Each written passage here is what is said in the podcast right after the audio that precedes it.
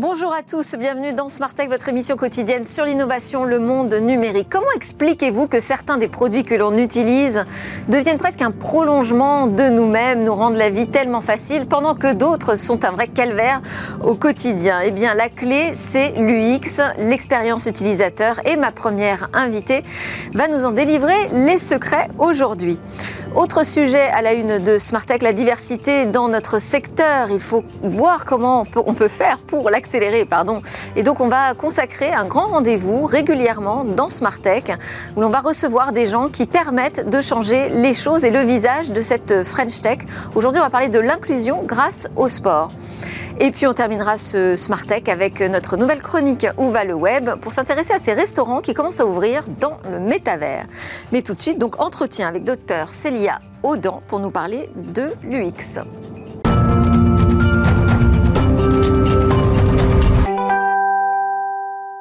Alors c'est parti pour ce Smart Tech qui démarre avec un grand entretien, entretien avec Célia Audan. Bonjour, merci beaucoup d'être avec nous et de revenir sur ce plateau puisque je vous ai reçu la dernière fois. Vous étiez également de passage à Paris, vous habitez en Silicon Valley. Oui, à Los Angeles. Plus Ça fait du bien de rentrer à Paris Oui, toujours, c'est toujours un bonheur. Alors vous êtes docteur en psychologie, consultante en stratégie UX. Euh, UX, donc deux lettres qui veulent dire expérience utilisateur. Ça semble simple comme ça, mais ça mérite tout un ouvrage euh, que j'ai lu euh, cet été et qui nous explique un peu ce qui se passe derrière euh, tous ces objets qu'on utilise, toutes ces interfaces qui se multiplient dans le numérique et qui nous rendent la vie plus ou moins agréable. Euh, je le disais dans le, dans le sommaire, c'est vrai qu'on a du mal à comprendre pourquoi certains produits comme ça sont naturellement adoptés par nous, quand d'autres sont une friction permanente. Mais alors surtout quand j'ai lu votre livre, je me suis dit, d'accord, l'UX, en fait, c'est vraiment euh, une science, il y a des techniques, des méthodes, c'est pas nouveau. Mais alors pourquoi ça marche pas? Enfin, pourquoi? cette expérience utilisateur est catastrophique sur autant de, produits au quotidien Oui, parce que l'expérience utilisateur n'est pas forcément adoptée par, euh, par tout le monde. Euh, bien souvent, euh, les, entreprises, quand elles vont fabriquer des objets, des systèmes, des services, ont tendance à penser qu'elles n'ont pas le temps de faire des tests utilisateurs ou il faut vraiment vite le mettre sur un marché, vite, vite, vite. Et donc, ils ont tendance à couper et donc vont... Pourtant, c'est un discours qu'on entend régulièrement hein, de la part de très grands éditeurs, par exemple. Ils disent on recentre l'expérience utilisateur oui, on en parle beaucoup, oui. Euh, au devant de notre stratégie. C'est une priorité totale.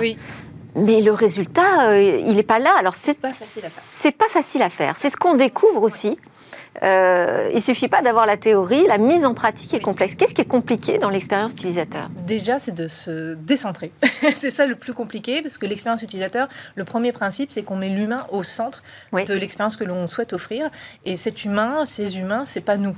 Et on a tendance à penser euh, que si euh, vous faites un, projet, vous faites un prototype et vous le testez sur vous-même, ah oui, tiens, euh, ça a l'air, ça a l'air intuitif, c'est bon. On, on, ne se décentre pas quand on ça.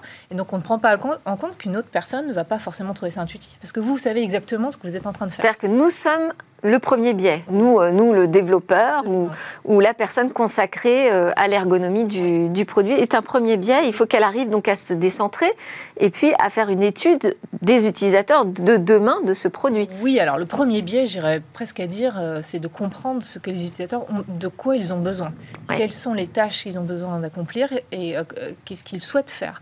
Et bien souvent, il y a des gens qui vont vouloir mettre quelque chose sur le marché en disant Ah, oh, ça serait génial si on faisait X, Y ou Z.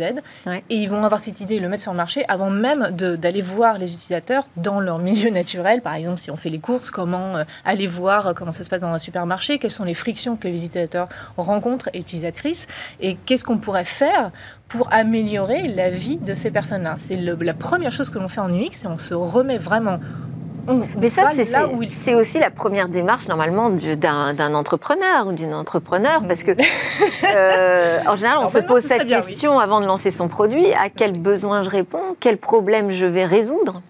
Euh, en général, il y, a beaucoup d'entreprises qui vont regarder où, euh, où, est le marché, qu'est-ce qui pourrait être intéressant de mettre en place, quelles sont les nouvelles inventions technologiques, et euh, on va faire un produit en fonction de ça. Mais pour devenir une innovation, une invention a besoin de rencontrer un besoin et de rencontrer un marché, et ça, ça fait partie de la stratégie UX. Et, souvent, c'est... Et souvent, ça arrive après. C'est-à-dire que d'abord, on lance le produit, on, a la super idée qui effectivement répond à un problème, un besoin.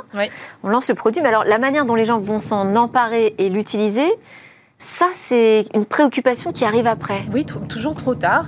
Euh, alors souvent en UX. Et ça, ça peut être fatal finalement. Ah oui, pour, euh, il y a, un lancement. on a beaucoup d'exemples de, de, produits, même par des grandes entreprises, que ce soit Amazon ou Apple ou d'autres, hein, qui s'imaginent que ça va marcher et puis ça ne, ça ne marche pas.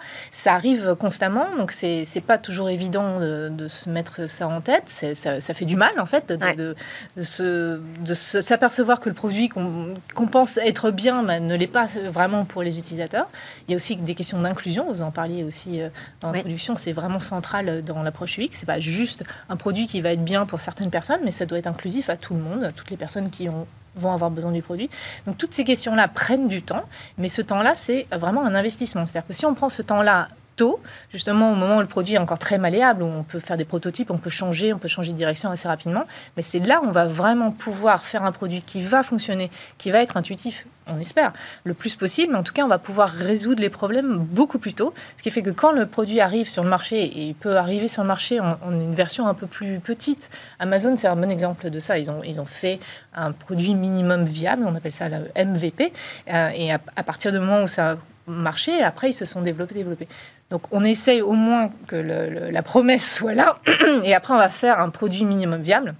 Et là, on voit comment les utilisateurs l'utilisent véritablement, quelles sont les frictions, qu'est-ce qui marche, qu'est-ce qui ne marche pas, et là, on va pouvoir faire évoluer le produit. Et alors, quand même, dans, dans, ce questionnement, pourquoi ça ne marche pas? Pourquoi j'utilise tant de produits qui m'énervent chaque jour hein, euh, vous avez cité Amazon comme exemple, mais je peux citer par exemple un géant comme Google.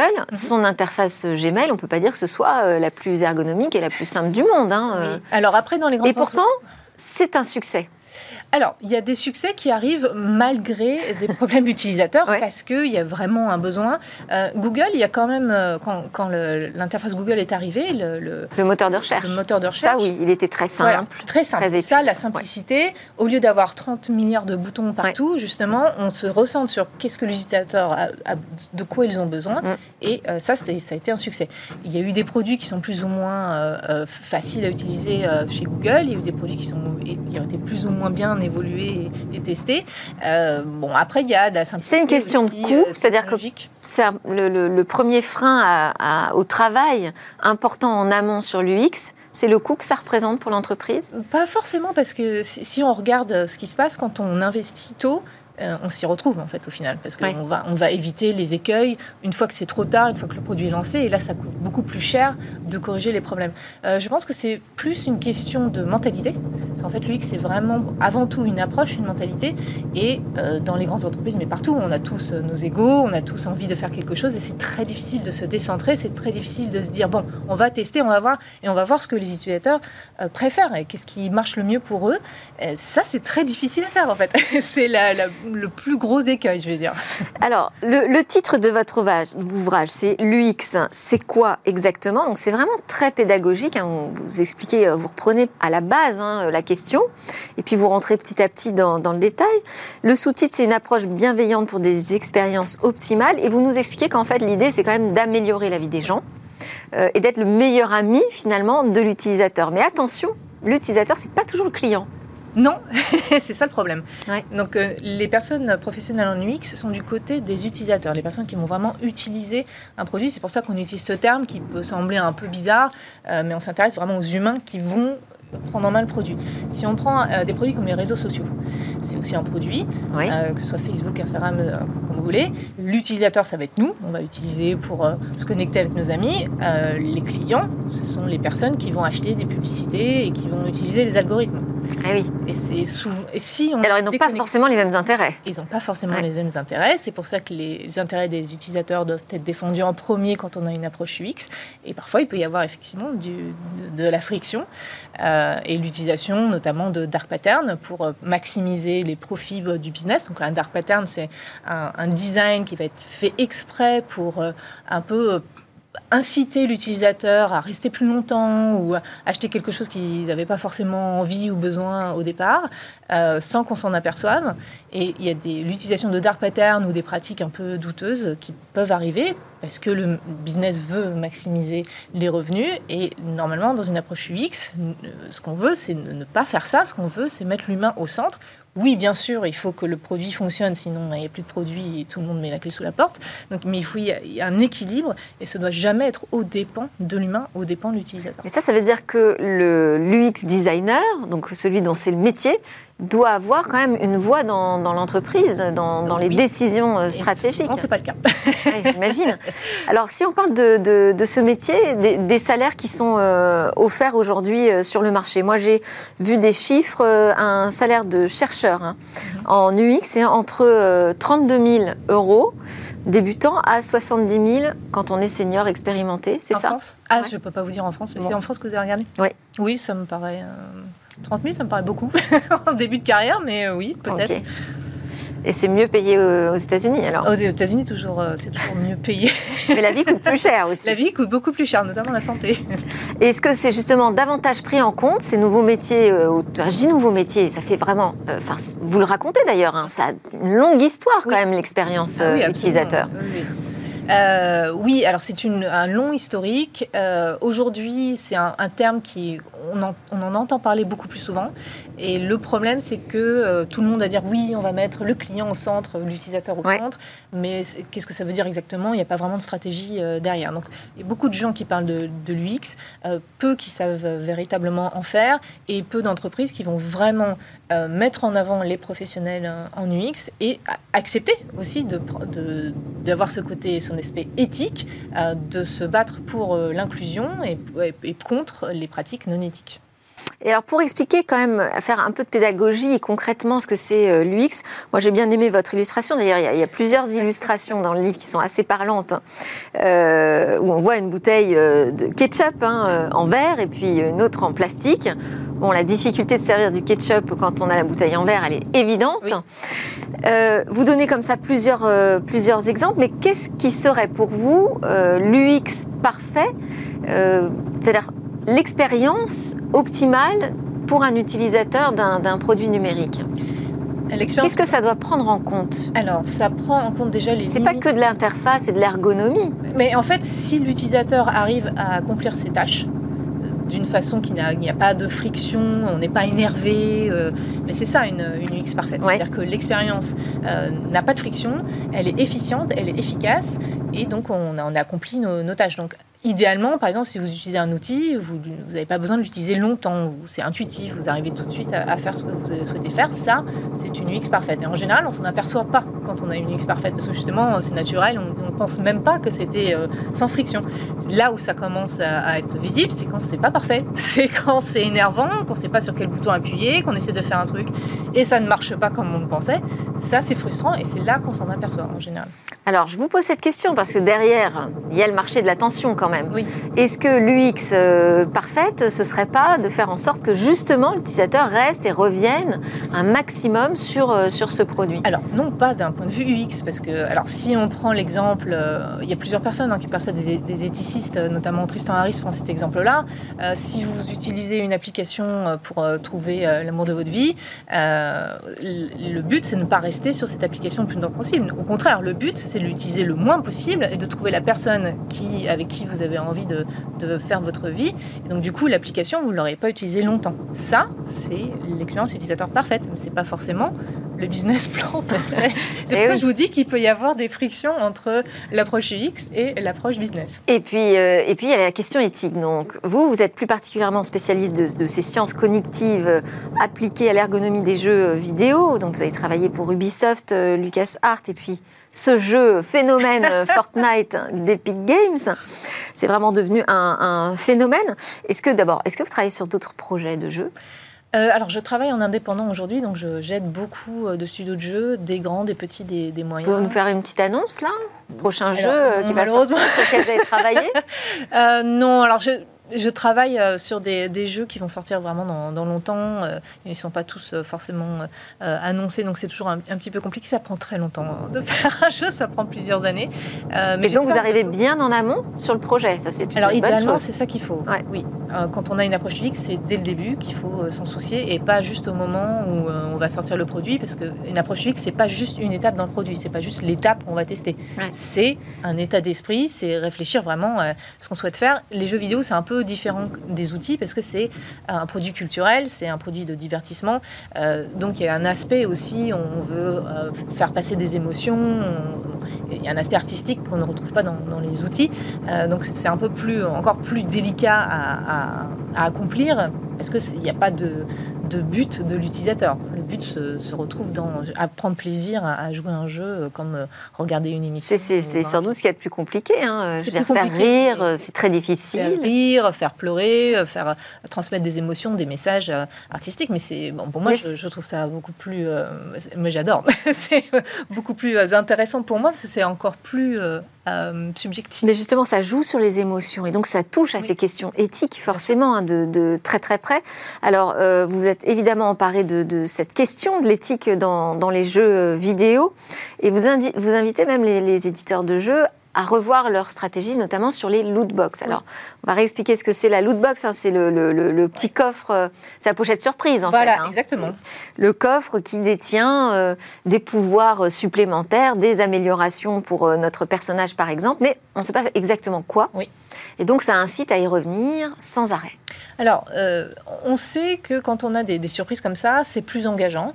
Euh, donc, vous avez parlé de la pochette surprise, c'est un exemple. Les pochettes Panini, c'est un autre exemple. Euh, mais ça, dans n'importe quel jeu, en fait, il y a quasiment aucun jeu qui n'utilise pas cette randomisation. Il n'y a que les échecs, par exemple, qui n'utilisent pas ça. Et encore, au début, on est blanc ou on est noir. mais à chaque fois, vous jetez des dés ou vous tirez des cartes il y a une randomisation, c'est un peu le même principe. Euh, donc on sait que ça c'est engageant et ça rend des jeux intéressants. On a ce côté là, double 6. Euh, Mais là derrière c'est de l'argent. Alors là c'est ça, le problème, c'est que les loot box, euh, c'est pas utilisé pour engager avec le jeu, c'est utilisé pour engager avec la monétisation. Et c'est là où ça peut, euh, c'est assez compliqué hein, de parler de ces notions-là, parce que où est la limite finalement éthique.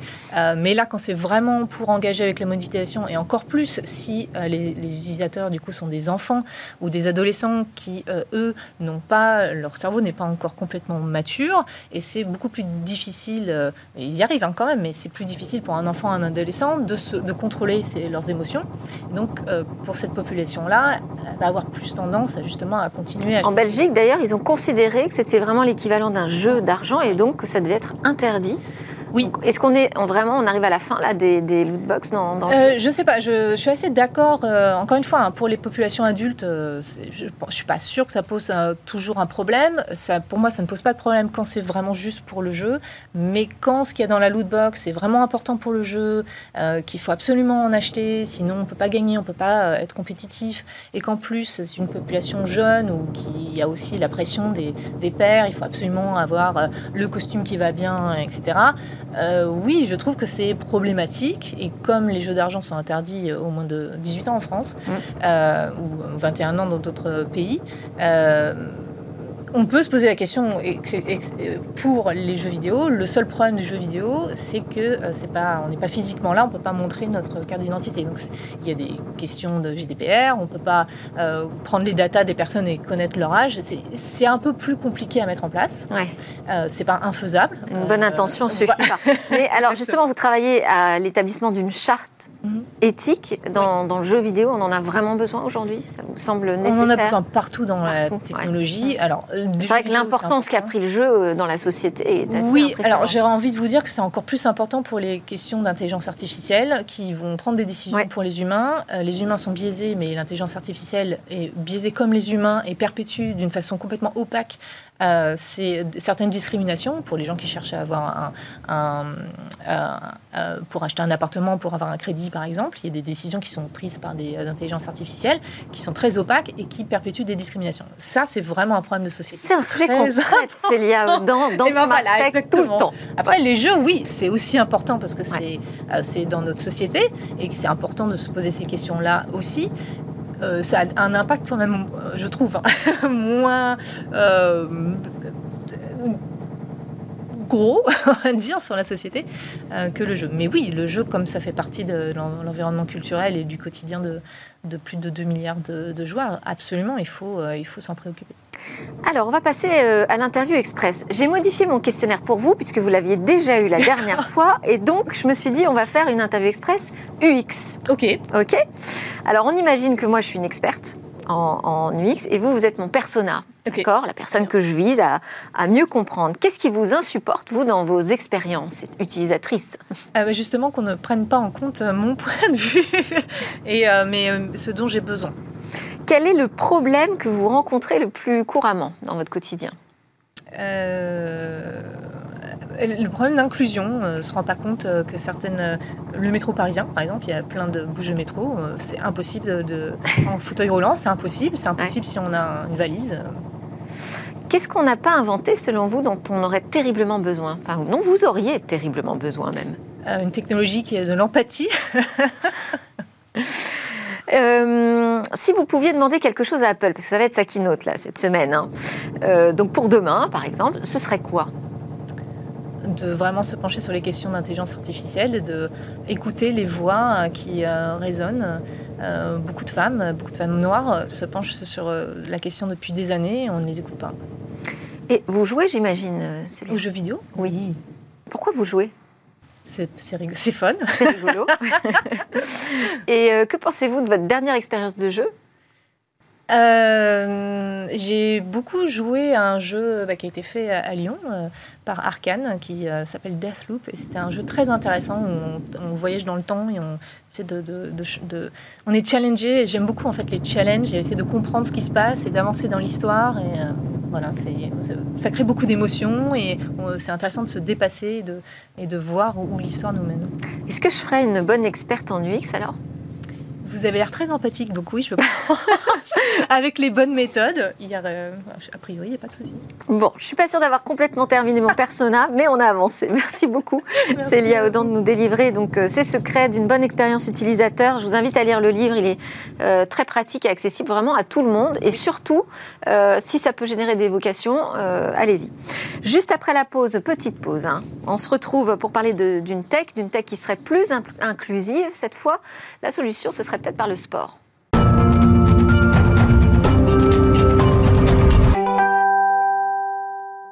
Et vous voilà de retour sur le plateau de Smart Tech. Ici, on parle de numérique, d'innovation, mais aussi d'inclusion. C'est le moment du grand rendez-vous inclusif et diversité. Comment on fait pour accélérer dans la diversité? Eh On invite Anthony Babkin en plateau. Merci. Bonjour Anthony. Bonjour.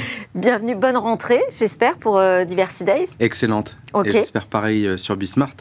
Absolument. Et d'autant qu'on a le plaisir aujourd'hui d'avoir avec nous Célia Audan, docteur en psychologie, consultante en stratégie UX, spécialiste des, jeux vidéo. On vient de terminer euh, le grand entretien, mais vous avez gentiment accepté de rester avec nous pour la suite. Sujet de l'inclusion, je sais que ça vous intéresse beaucoup. Absolument. Et puis Anthony Babkin, vous n'êtes pas venu seul, vous êtes venu accompagné d'Hicham Ousseini, cofondateur de Kunto. Bonjour et bienvenue. Merci beaucoup. Également. Aujourd'hui, donc notre sujet, ça va être comment on fait pour que la tech soit plus inclusive. Et bien, par exemple, grâce au sport. Oui, c'est tout le tout l'enjeu euh, d'une ville, pour pas dire d'un pays, qui va se mettre aux couleurs euh, des JOP. Il faut pas oublier le P de paralympique dans, dans maintenant moins de 1000 jours. Donc il y a un enjeu énorme de faire rentrer un certain nombre d'acteurs économiques dans la danse, euh, dont des entrepreneurs de nos territoires, quartiers, zones rurales, personnes en situation de handicap, qui finalement innovent au service de l'inclusion, mais qui n'ont pas toujours accès à ces marchés qu'on connaît bien, bah, des marchés publics qui sont parfois très coriaces, très difficiles à remplir. C'est près de 5 milliards d'euros hein, si on prend la Solidéo. Donc euh, ce marché, euh, c'est finalement l'opérateur des Jeux Olympiques. Euh, c'est 5 milliards d'euros de, marché public à aller conquérir pour des entrepreneurs. Et avec, bon, on le sait toujours. L'idée, c'est que ça ne revienne pas toujours dans les mêmes mains, en fait. C'est ça. Et puis on voit bien qu'il y a, et c'est pour ça que j'ai aujourd'hui avec Diversize, on a souhaité venir avec Hicham, c'est que Hicham représente avec son, entreprise Kunto finalement l'avenir de, de ce que peut être le sport inclusif. Et on se dit attention. Euh, faisons en sorte que ces jeux, qui sont attendus comme les jeux les plus inclusifs au monde, c'est ça la promesse, hein, euh, puissent faire entrer aussi euh, dans leur maille bah, des, entrepreneurs de proximité, des gens qui ont des solutions, qui ont innové au service du sport inclusif et qui parfois ne bah, vont pas avoir suffisamment d'équipes, suffisamment de moyens, peut-être pour remplir, on le sait, des appels à projets qui peuvent être très techniques, très, on va dire, très coûteux en termes d'investissement, en termes de temps. Et donc ça veut dire que vous les aidez, vous? Alors on a un programme. C'est ça. Alors exactement, on a donc un programme qui s'appelle le Leadership Programme, qu'on va donc qui est un programme qui dure 120 heures, euh, qu'on a déjà déployé dans 8 régions de France euh, ces 4 dernières années et qu'on va déployer dans 10 régions euh, dans les deux prochaines. Et l'objectif pour nous sur ces 120 heures, c'est aussi de faire rencontrer bah, finalement auprès des entrepreneurs, des acteurs de certaines villes, donc on appelle des terres de jeu, parce qu'il y aura Paris évidemment, mais il y a le Grand Paris avec Saint-Ouen, Saint-Denis, et puis plein de villes qui vont être des décrochages au niveau sportif. Je pense à Lille, je pense à Toulouse, Évry, toutes ces villes-là qui sont des villes plus ou moins proches de Paris, qui vont être finalement aussi euh, bah, des lieux où les jeux vont se passer, vont se dérouler. Donc euh, l'objectif, c'est de dire à ces futures euh, cohortes d'entrepreneurs qu'on va accompagner, leur mettre en face des personnes de ces villes ou de ces territoires qui peuvent les aider à un moment à bien comprendre les marchés, les nomenclatures, les attentes en termes techniques, en termes financiers. Donc, et, voilà. et diversité, ça a été labellisé euh, Jeux Olympiques 2024. Qu'est-ce que ça veut dire Alors c'est un, alors c'est un label euh, qui était lancé euh, par Paris 2024, qui s'appelle le label Impact 2024. L'objectif pour eux, c'est de recenser un certain nombre d'initiatives qui vont faire du bien au JO, qui vont faire du bien à la France, en termes d'inclusion, en termes de diversité, en termes d'accessibilité, parce que c'est le, on le sait qu'en termes d'héritage, hein, c'est la promesse de ces jeux-là aussi, c'est de dire qu'est-ce qu'il en reste. C'est toujours la question des JO, une espèce de grande célébration, la fête, la fête autour du sport et ensuite quelles sont les conséquences à long terme sur les territoires. Et l'objectif de, ce label Impact 2024, c'est repérer des initiatives qui vont permettre eh bien d'accompagner des publics parfois qui peuvent être en marge de ces Jeux Olympiques ou Paralympiques 2024. Ah ben on va parler tout de suite d'une des initiatives. C'est ça, qui n'est pas en marge pour moi, qui est complètement précurseur et qui a toute sa place dans on est à 2000% dans le sujet là avec euh, Kunto. Euh, peut-être d'abord, Hicham, racontez-nous euh, l'histoire de la naissance de ce projet. Oui, bah écoutez, euh, Kunto, la genèse de Kunto est arrivée euh, à partir de trois constats. Un constat logique et deux constats personnels. Je vais parler du premier constat personnel. Euh, il vient du fait que un de mes associés, Mehdi Abadi, a vécu avec une personne qui était atteinte de la maladie de Charcot, qui était un sportif qui pratiquait de manière régulière et qui a vu sa motricité se réduire au cours du temps. Or, qu'il avait le besoin de pratiquer de manière autonome à la maison, donc pas dans des structures spécialisées ou encore chez le kiné. Malheureusement, il n'avait pas accès à ces programmes sportifs et nutritionnels adaptés à sa personne en réalité. Donc ça, ça nous a fait le premier tilt. Le second, il est ma maman. Hein, quand elle est atteinte du cancer du sein, elle a subi une ablation, donc une motricité réduite. Euh, de nombreux conseils, euh, des, programmes sportifs lui ont été proposés euh, des programmes nutritionnels et ça l'a beaucoup aidé dans sa convalescence. Donc on s'est dit pourquoi pas démocratiser en fait ces conseils et les proposer à toutes les personnes qui en ont le besoin.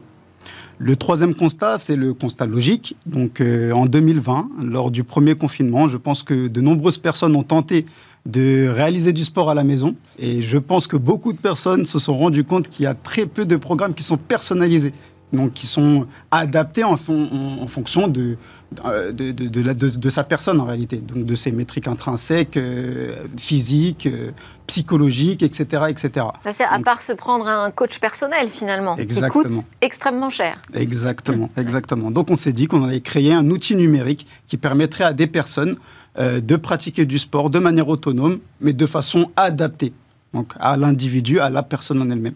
Et donc concrètement, alors comment ça fonctionne Kunto? Qu'est-ce que ça propose comme service? Alors Kunto, c'est un projet numérique qui a pour objectif de proposer, euh, non, qui propose, pardon, des programmes euh, sportifs et nutritionnels adaptés en fonction d'un handicap ou d'une pathologie spécifique. Mais comment? Donc il y a, euh, un questionnaire, on remplit un questionnaire. Totalement. Ensuite, il y a quoi? Un algorithme qui tourne et qui décide que vous avez tel ou tel profil? C'est exactement ça. En fait, le, parcours est assez simple. Donc lorsqu'on s'inscrit sur la plateforme, on propose un panel de questions donc les adhérents y répondent et nous, on a un algorithme qui filtre euh, les réponses et qui propose un programme adapté en fonction des différentes réponses euh, euh, qu'on a récoltées. Et alors là, juste là-dessus, parce que j'aurais aimé avoir l'avis de Célia Audan sur cette question. Comment vous avez fait pour construire ce questionnaire? Parce que c'est là où on peut faire rentrer des biais, non? Oui, oui, tout à fait, oui. Alors, Oublier certaines questions, peut-être La façon dont on pose les questions aussi. Aussi, oui. Non, c'est une très très bonne question et d'ailleurs c'est pour c'est c'est pour ça qu'on a décidé de s'entourer en fait de professionnels, par exemple d'enseignants en activité physique adaptée. Donc c'est eux qui nous créent, qui nous ont créé en gros un protocole qui nous permet d'établir nos programmes sur mesure en fonction des, des, différents individus. D'accord. Euh, on fait appel aussi à des kinés, euh, à des, des médecins du sport et des diététiciens pour tout ce qui est programme nutritionnel. Donc vraiment, on crée des circuits sur mesure en fonction de chaque individu.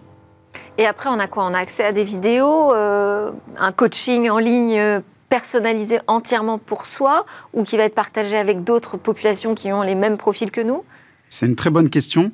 Eh bien, écoutez, dans un premier temps, bien entendu, euh, bah, il est difficile. Notre, notre, vision à long terme est que toute personne, peu importe sa particularité physique, puisse un jour retrouver des programmes sportifs et nutritionnels adaptés à sa personne. Bien entendu, il est difficile dès le départ de créer tous les, programmes sur mesure en fonction de chaque individu. Donc, on a décidé de, de, se focaliser sur quatre euh, pathologies et handicaps. Donc, aujourd'hui, on a des programmes spécialement dédiés aux personnes paraplégiques, donc en fauteuil roulant aux personnes qui ont, euh, qui ont été atteintes du cancer, donc on, intervient après bien entendu la chimio, euh, aux personnes en situation d'obésité et euh, aux personnes qui ont des problèmes respiratoires, donc des problèmes cardiaques. Donc on a créé des programmes sur mesure en fonction de ces pathologies et ces handicaps. Et aujourd'hui, c'était des personnes qui étaient totalement oubliées de ces programmes sportifs, de ces applications, de ces vidéos en ligne qui ont tourné effectivement pas mal pendant les confinements. Bien sûr, en fait, on s'est rendu compte qu'il y a un, grand fossé, on va dire, dans l'accessibilité aux services de bien-être pour des personnes particulières, donc extraordinaires. Nous, on les appelle des personnes extraordinaires, hein, euh, euh, mine de rien. Et c'est ça qu'on a voulu combler, en fait, en réalité. On s'est rendu compte que ces personnes avaient du mal à, aller chercher des programmes sportifs pour pratiquer de manière autonome. Et on s'est dit, bah, pourquoi pas leur fournir un outil qui leur permettra de pratiquer euh, de manière sécure et de manière autonome. Et à quel prix? Alors à quel prix? Ça c'est la bonne question. On est en phase de commercialisation. Euh, aujourd'hui, on, pour des questions de budgétaires, on a décidé de passer par des intermédiaires dans un premier temps. Donc on, propose un lot d'accès euh, à, nos partenaires, donc associatifs, mutuels, mutuelles, euh, entreprises pour les missions handicap ou les CE. Mais bien entendu, bon, aujourd'hui, c'est le thème des JO 2024. On ne veut pas louper cette vague-là.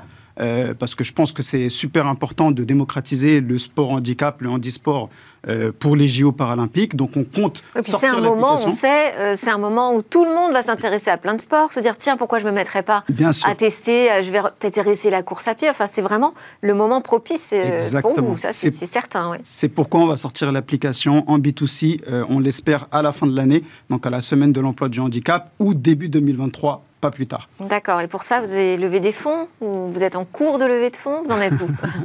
Ah, Vous êtes au courant de tout. Hein. Bravo. Non, mais, Je pose des questions, vous savez. oui, on est, on est vraiment. C'est, actuellement, on est en pleine levée de fonds. Donc, euh, on est en négociation avec euh, des VC. On cherche le bon deal aussi avec des business angels.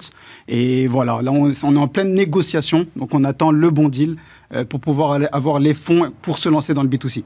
Oui. Oui, je souhaite rebondir parce que ce qui est génial dans ce que dit Hicham, c'est que euh, Paris 2024 attend 350 000 personnes en situation de handicap, rien que pour les, quelques jours, on va dire, euh, euh, de, bah, de, festivités, de, de, de compétition.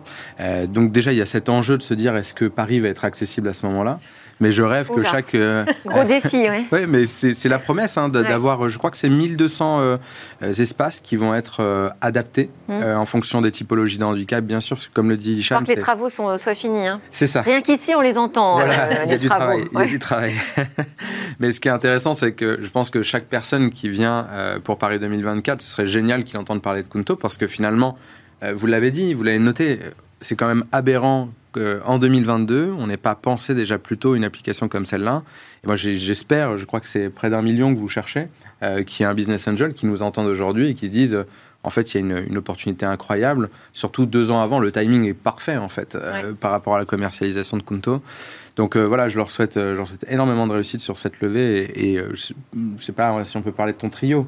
Mais euh, oui. ils sont deux. Oui, parce que vous n'êtes pas seul. C'est ça. Non, pas du tout. Euh, vraiment, euh, on est une équipe. bah voilà, on est une équipe de, de, trois cofondateurs, enfin quatre, avec Zakaria qui nous a rejoints. engagés et passionnés par le sport. Donc je pense qu'on fait un trio assez complémentaire et qui va nous permettre de mener à bien ce projet jusqu'au bout. Sans la motivation. Vous auriez un conseil? Oui, alors déjà, je peux ajouter un argumentaire pour euh, les investisseurs, parce que quand on parle euh, d'accessibilité, on, toujours, on, imagine les personnes en situation de handicap euh, permanent.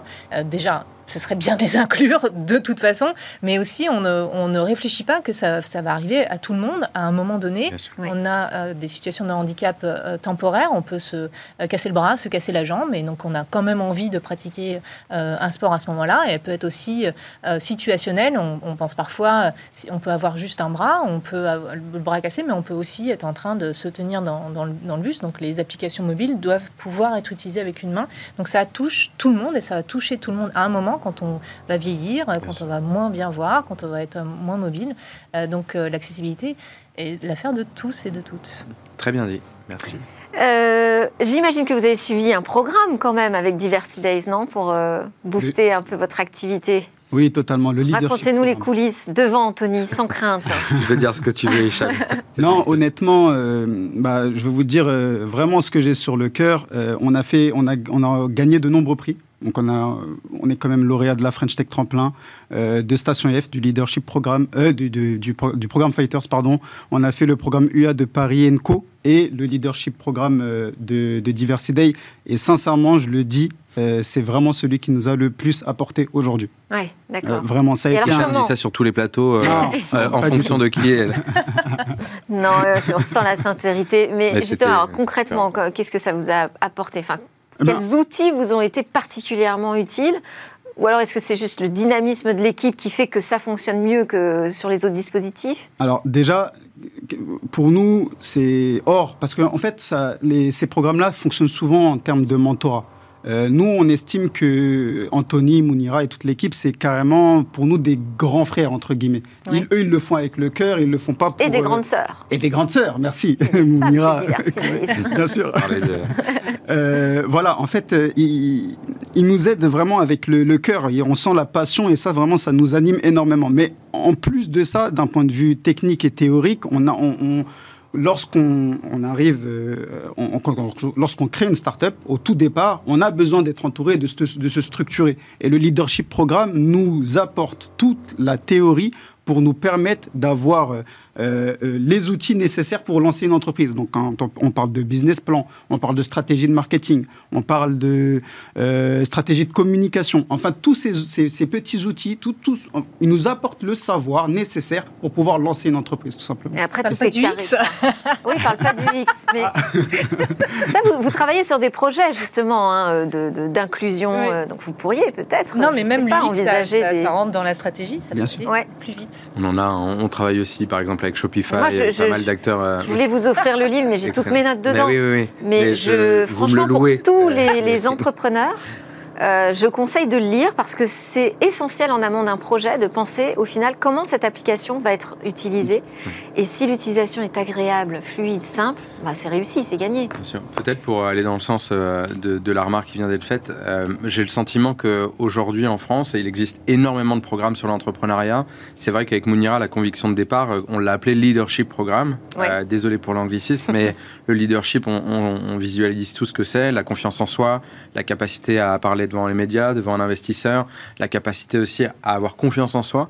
Et donc on fait appel à tout un tas de coachs euh, avec euh, bah, des singularités sur euh, la capacité, je sais pas, à parler en public, à révéler aussi ce qu'il y a de plus sincère chez soi.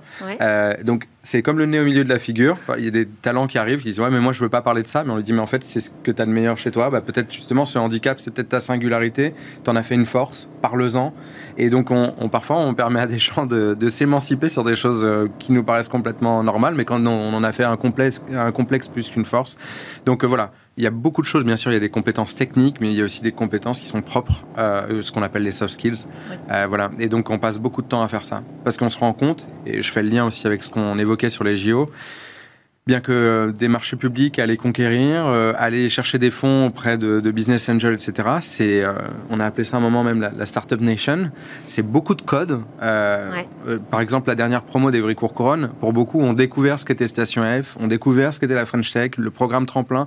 Donc on, les emmène aussi dans des mondes euh, bah, qui sont presque parallèles parfois. Il faut plus que ce soit des mondes parallèles. On parle d'un grand pari à présent. Il suffit pas d'avoir une bonne idée, il faut travailler, il faut travailler à savoir la présenter et avoir les bons codes, effectivement. Merci beaucoup à tous les deux et à tous les trois, Célia Audan, pour votre participation. Vous restez de toute façon tous en plateau. Anthony Baptine, je rappelle que vous êtes délégué général cofondateur de Diversity Days et Hicham Housseni, cofondateur de Kunto. On se retrouve juste après, c'est Où va le web? Où va le web? C'est notre clin d'œil quotidien à ces futurs possibles d'Internet, ce Web 3 dont nous parle Eva Bensadi. Aujourd'hui, elle va nous faire un focus en particulier sur ces restaurants qui ouvrent leurs portes, qui ouvrent leurs tables, j'allais dire, dans le métavers. Mais alors, euh, pourquoi faire? Le métavers serait-il l'avenir de la restauration? Ce moment convivial du déjeuner ou dîner entre collègues ou entre amis assis à table a déjà laissé sa place au comptoir et emballage à emporter de la restauration rapide. Et oui, le Covid-19 est passé par là et en quelques mois, on a changé d'air. Des menus en QR code, les dark kitchens qui ont remplacé les cuisines de restaurants Prochaine étape donc, le métavers. Et plusieurs restaurants se lancent déjà dans l'aventure. Chipotle, le spécialiste des burritos, s'est récemment associé à la plateforme Roblox. Les utilisateurs doivent créer ici des repas qui rapportent des crédits pour de la vraie nourriture. Au lancement, plus de 20 000 personnes attendaient pour rentrer et collecter des crédits pour leur prochaine commande Chipotle en recevant des codes spéciaux. McDonald's aussi a annoncé l'ouverture de restaurants dans le métavers, un restaurant virtuel proposant à la fois des biens virtuels et réels, ainsi que la livraison euh, à domicile. Dans un futur proche, on pourra alors commander chez McDo dans le métavers avant de se faire livrer ses burgers et ses frites dans le monde réel. La marque a aussi pour ambition de proposer de la nourriture et des boissons virtuelles et l'émission de NFT. Vous l'aurez compris, le métavers dans la restauration promet une révolution des usages, qu'il s'agisse des programmes de fidélité et de promotion, de commandes ou de réservation en ligne. Pourquoi pas même visiter un restaurant avant d'y manger vous restez sceptique Selon un rapport de Me You, leader de la commande à table, 52% des millennials, soit les jeunes entre 25 et 35 ans, affirment qu'ils souhaiteraient pouvoir tester un nouveau lieu au sein du métavers avant de se rendre sur place. La moitié des jeunes interrogés seraient même davantage attirés par un restaurant qui propose des activités en réalité virtuelle. On peut carrément imaginer un déjeuner à Istanbul, un goûter à Paris ou un dîner à Rio dans la même journée. Alors évidemment, il n'y a pas de vraie nourriture, mais vous interagissez avec des avatars qui rapporteront aux enseignes de restauration ce que vous aimez ou pas, ce que vous pensez du lieu ou ce que vous aimeriez commander. Bref, le métaverse offre des possibilités illimitées. La façon dont les consommateurs réagiront reste, elle, encore incertaine.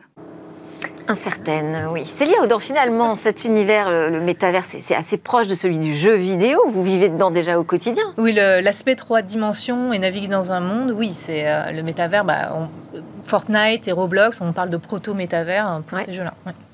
Mais alors, qu'est-ce que ça change, l'arrivée du métavers? Et bah, alors, ça peut ne rien changer ou tout changer.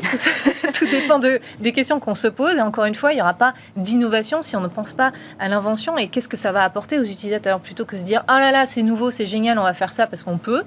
Euh, plutôt se demander en quoi ça va être intéressant pour les personnes, qu'est-ce qu'elles auront envie de faire et pourquoi elles auront envie d'aller dans le métavers. Pas juste parce que c'est une nouvelle technologie pourquoi j'aurais envie d'imaginer que j'ai dîné à Rio ce soir dans le métavers ah, Qu'est-ce que ça vous apporte Merci beaucoup, euh, chers invités. Merci à tous les trois. Célia Audan, consultante en stratégie UX, Anthony Babkin de Diversity Days et Hicham Ousseni de Kunto. Merci beaucoup aussi à tous de nous suivre tous les jours. C'est la quotidienne du numérique et de l'innovation. Ça continue absolument tous les jours et demain. Donc, nouvelles réflexions et discussions sur la tech avec un débrief de l'actu.